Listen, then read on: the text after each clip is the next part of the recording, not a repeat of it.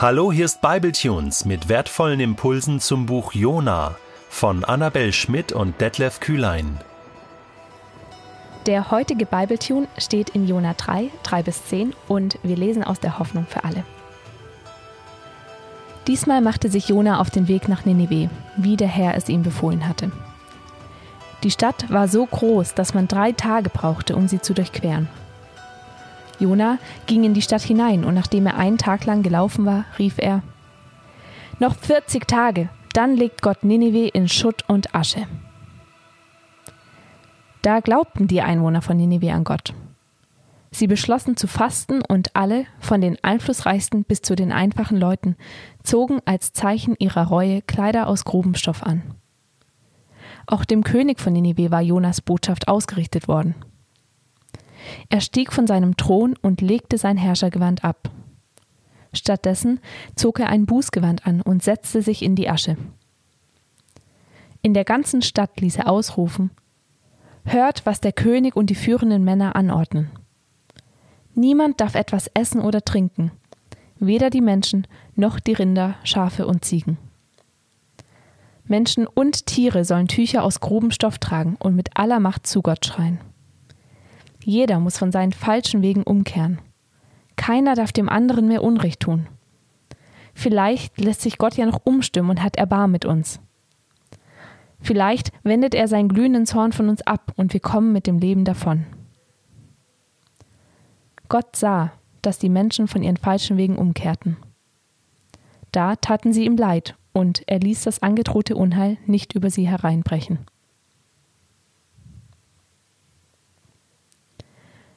Jona in Nineveh ist gleich komische Umkehr hoch 3. Klingt das nach einer etwas ungewöhnlichen Gleichung aus dem Matheunterricht? Tatsächlich beschreibt es genau das, was hier in Jona 3 passiert. Komische Umkehr nämlich und das gleich in mehrfacher Hinsicht. Aber fangen wir vorne an mit Jona. Der erlebt hier quasi so eine Art Neustart. Nachdem der Fisch ihn ausgespuckt hat, gibt Gott ihm nochmal den Auftrag, nach Ninive zu gehen und der Stadt ins Gewissen zu reden. Diesmal tut er das auch tatsächlich. Er macht sich auf den Weg, befolgt Gottes Wort und realisiert damit die Umkehr, die er schon im Bauch des Fisches begonnen hat. Er hört auf, vor Gott zu fliehen und folgt stattdessen Gottes Wegen. Quasi eine komplette Kehrtwende. Sieht doch alles ganz gut aus, oder? Zumindest bis er in Ninive ankommt.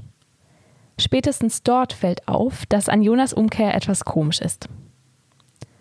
Er läuft zwar durch die Stadt und verkündigt, noch 40 Tage, dann legt Gott Ninive in Schutt und Asche, aber das war es dann auch schon.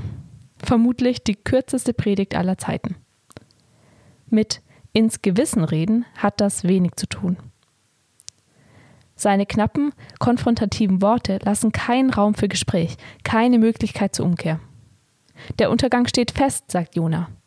Ninive soll komplett dem Erdboden gleichgemacht werden. Nichts soll mehr von dieser Stadt und seinen Bewohnern übrig bleiben. Es wird sein, als hätte es sie nicht gegeben. Eine ganz schön drastische Ankündigung, oder? Und da kann man sich schon fragen, wie ernsthaft ist Jona denn wirklich umgekehrt? Ja, Gott ist zornig gegenüber Ninive, aber will er ihnen nicht genau deshalb ins Gewissen reden, um ihnen noch eine Chance zu geben? Bei Jona klingt das aber etwas anders. Er verkündet zwar Gottes Zorn, aber damit ja nur die halbe Wahrheit. Von möglicher Gnade ist hier keine Rede. Dabei hat er selber erst gerade vollkommen unverdient Gottes Barmherzigkeit erfahren. Wo ist jetzt die Dankbarkeit für seine eigene Rettung, die ihn vielleicht auch großzügiger mit der Sünde von anderen umgehen lassen könnte? Davon sehen wir hier wirklich keine Spur. Er wirkt hier schon ein bisschen wie einer, der gerade selber noch den Balken im Auge hatte und jetzt aber meint, anderen ganz unbarmherzig auf den Splitter in ihren hinzuweisen. Ohne zu sagen, wie er entfernt werden könnte.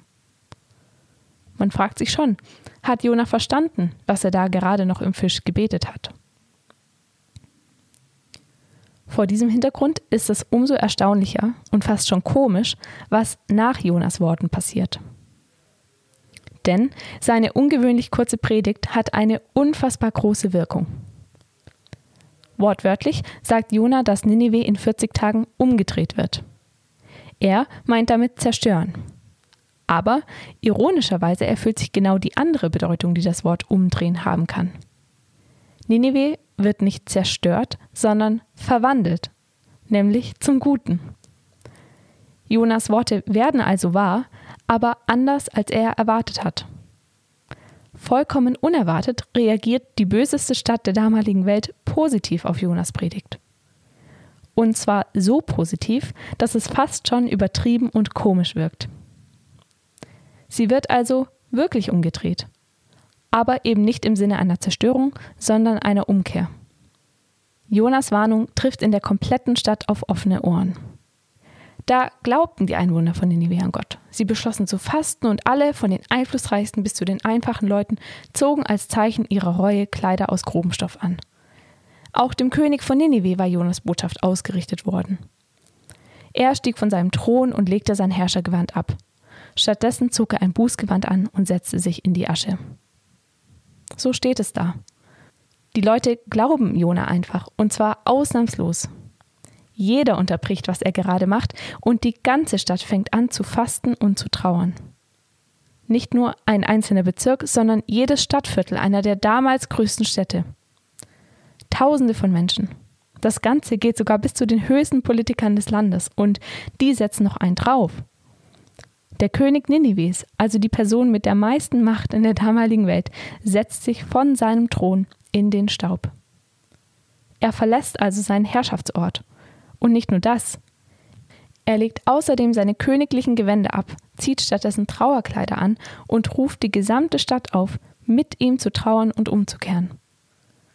Also ein Akt der kompletten Erniedrigung. Selbst die Tiere sollen trauern und fasten. Habt ihr schon mal so sehr getrauert? Und zwar nicht, weil jemand gestorben ist, sondern weil Gott euch darauf hingewiesen hat, dass ihr in einigen Dingen nicht nach seinem Willen lebt? Und falls ja, habt ihr dann gleich eure ganze Familie, eure ganze Stadt dazu gebracht, mitzumachen und selbst euren Haustieren Trauerkleidung angezogen? Klingt alles ganz schön verrückt und irgendwie auch etwas komisch. Stellt euch mal vor, was passieren würde, wenn sich heute ein Tourist vor das Brandenburger Tor stellt und sagt, noch 40 Tage, dann wird Berlin zerstört. Es wäre bestimmt ein spannendes Experiment, aber eigentlich ist das Ergebnis schon vorhersehbar. Er wird von einigen wenigen gehört, aber selbst die werden vermutlich nicht so radikal reagieren wie die Bewohner Ninives. Die Mehrheit geht wahrscheinlich etwas peinlich berührt weiter und bei einer Minderheit springt vielleicht noch eine Insta-Story raus, in der man sich öffentlich über den Prediger lustig macht. Keine besonders positive Prognose, aber vermutlich eine realistische. Ninives Umkehr ist also wirklich erstaunlich. Die ungewöhnlichste Umkehr erleben wir dann aber am Ende des Kapitels. Denn nicht nur Jona und die Bevölkerung kehren um. Gott selbst wendet sich von seinem ursprünglich gefassten Plan ab. Nachdem Ninives extreme Umkehr vier Verse lang in aller Ausführlichkeit beschrieben wird, steht in diesem letzten Vers ganz schlicht und knapp Gott sah, dass die Menschen von ihren falschen Wegen umkehrten. Da taten sie ihm leid und er ließ das angedrohte Unheil nicht über sie hereinbrechen. Gut, was ist aber daran jetzt so komisch? Klingt doch eher nach Ende gut, alles gut, oder? Und zwar nicht nur für die Bewohner von Ninive, sondern auch für uns als Leser.